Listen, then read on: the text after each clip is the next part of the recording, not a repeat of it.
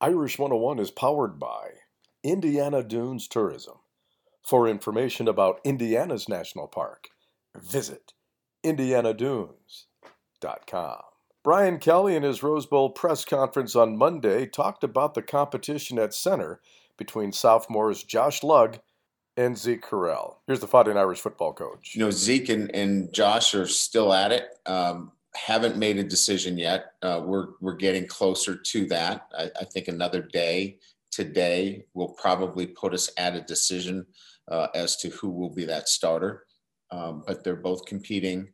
They've both been getting first team reps.